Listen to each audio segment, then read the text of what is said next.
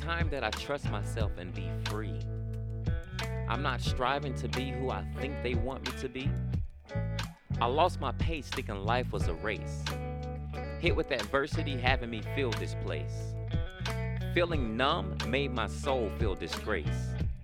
I didn't know what to pray for, so I fell into a dark place. Flight and fight took over my life, but now I share how I ran that race. Welcome to this journey of making an effort to being more aware and freely vulnerable. My name is Stephen, and I'm the host of the Vol Podcast. I'm sharing this safe space because some of us don't always have that. But most importantly, you're not alone. So put on your seatbelt and enjoy the ride.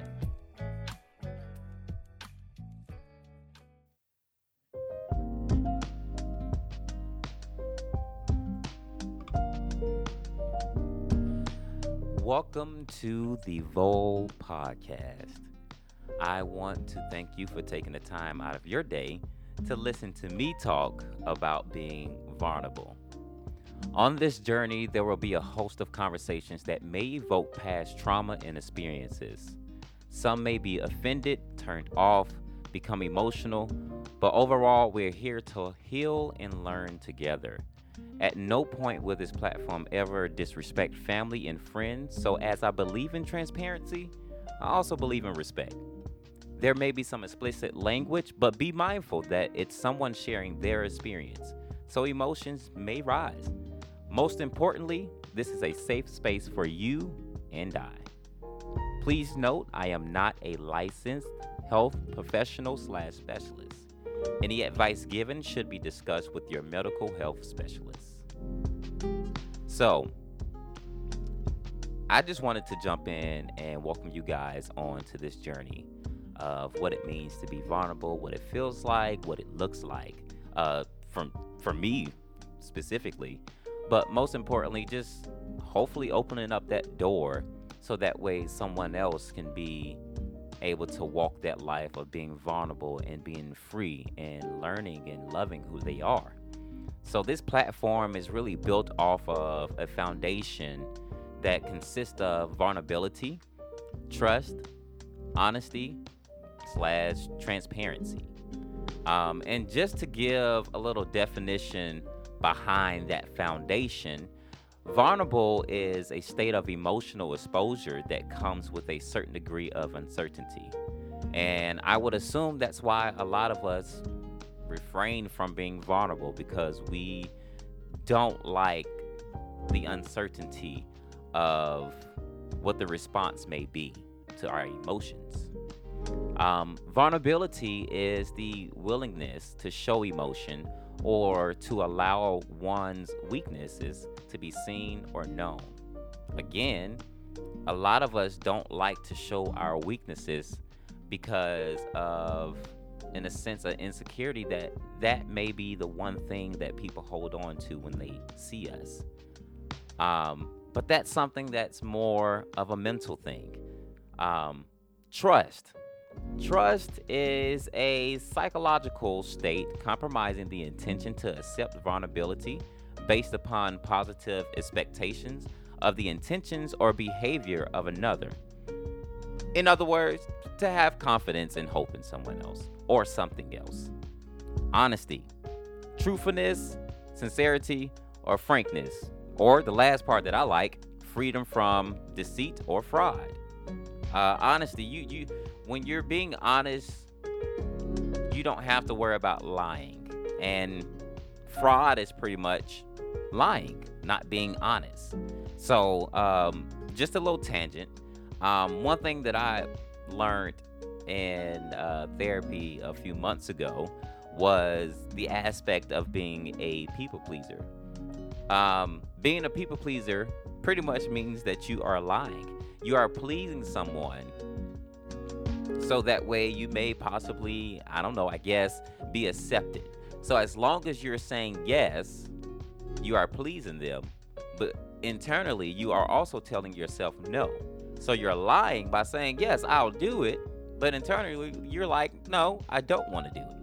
So that was a little tangent. Uh, so uh, pretty much saying that you're being a fraud to yourself before you even be a fraud to someone else. Um, hopefully that made sense. And transparency. Now I love this definition that I found online. Allowing light to pass through so that objects behind can be distinctively seen. In other words, being honest, straight up, and never hiding who you really are.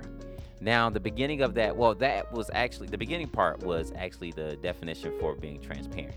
Um, but I loved it because it's like allowing light to pass through, allowing yourself to touch on a specific part that you hide. But it's good to allow it to be seen because you're accepting it. As long as you hold it internally, now, of course, this is not to the extreme, but as long as you hold it internally,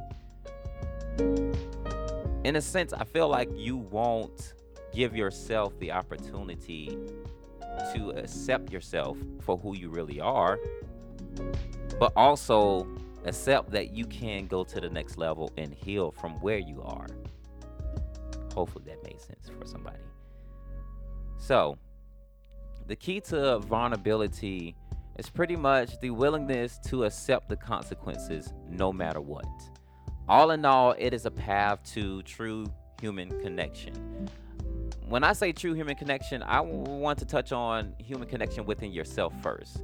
Because if you have a disconnection with yourself, how can you effectively have a authentic relationship with another human being? So you have to be willing to be vulnerable with yourself, aka I'm talking to you, Stephen. You have to be willing to be vulnerable with yourself if you desire to have a true human connection with someone else. I would like to think that vulnerability pushes a lot of people into uncomfortable positions. And some would also add on to say that being in uncomfortable positions kickstarts your growing experience, whether there is pain or not. That's if that individual is being mindful of what that uncomfortable season is birthing. So, as you guys join me on this journey, you'll understand where my uncomfortable positions were and what I am learning and growing through and healing and being vulnerable with. Um, it's all I can say is just put on your seatbelt for that part. Um, I definitely will be touching on things such as like not knowing how to express my emotions freely. Um, in some cases, there are different taught perspectives, so it may be hard for both sides to see through each other's lenses. So, for me, when you grow up in a certain area, I guess you can say, or in a certain environment, more so, um, you